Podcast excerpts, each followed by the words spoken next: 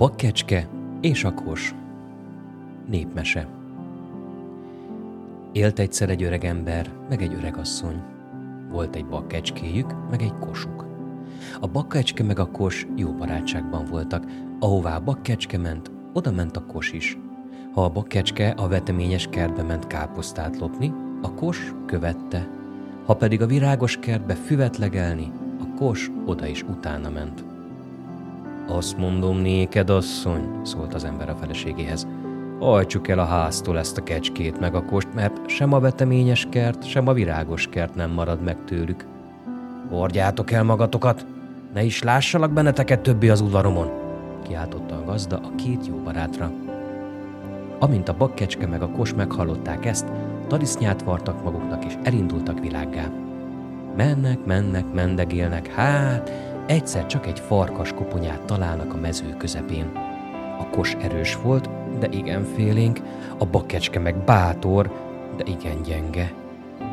Emelt fel a farkas koponyát, Kos barátom, te vagy az erősebb, szólt a bakkecske. Vedd fel inkább te, te vagy a bátrabb. Addig vitatkoztak, amíg aztán közös erővel fel nem emelték és bedobták a tarisznyába. Tovább mennek, mendegélnek, hát, látják, tűz lángol az egyik mezőn.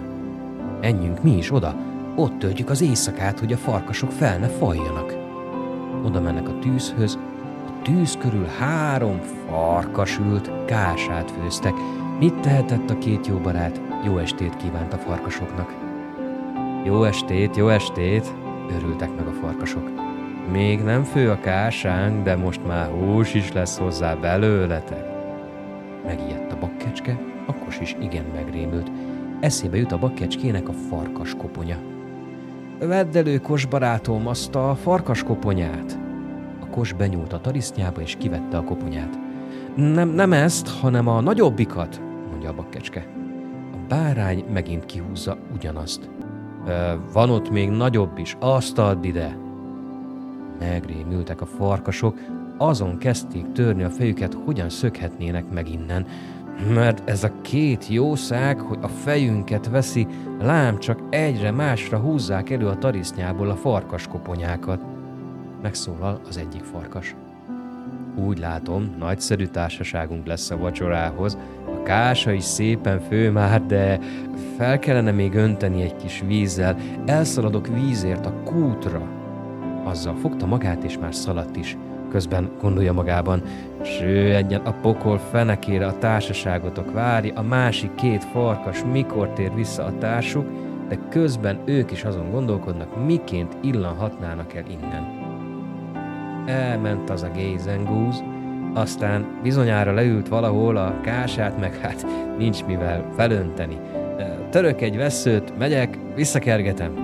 Azzal szedte is a lábát, többé vissza se tért. Harmadik farkas tovább üldögént nagy rémülten. Utánuk megyek már, megnézem, mi történt velük. Már szaladt is, örült, hogy elmenekülhetett. Ekkor azt mondja a bakkecske a kosnak.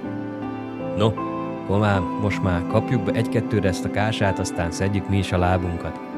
Hamarosan bekapkodták, aztán utcú neki, vesd el magad. Az első farkas ez alatt így gondolkodott. Hát nem szégyen három farkasnak megijedni egy pakkecskétől meg egy kostól. Menjünk csak vissza, fájuk fel a bitangokat.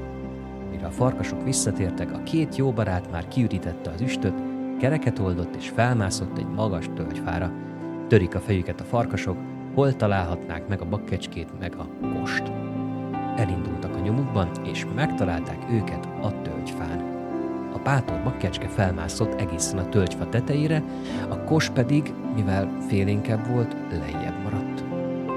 Te vagy az idősebb, mondja a két fiatalabb farkas az öregnek. Te mondd meg, hogyan hozzuk le onnan az ebattákat? Hanyat feküdt az öreg farkas a fa alatt, és elkezdett varázsolni. A kos remegve ült az ágon, de félelmében elvesztette egyensúlyát, és ráesett a farkasra. Bátor bakkecske nem sokáig gondolkodott, elkiáltotta magát. Hozd csak fel ide azt az öreg farkast, majd én ellátom a baját. Felpattantak erre a farkasok, nekiíramodtak, hogy csak úgy porzott utánuk az út. A bakkecske is lemászott a nagy fáról. Elmentek a mezőre, kalibát építettek, és még ma is ott élnek, ha meg nem haltak. Szép álmokat! thank you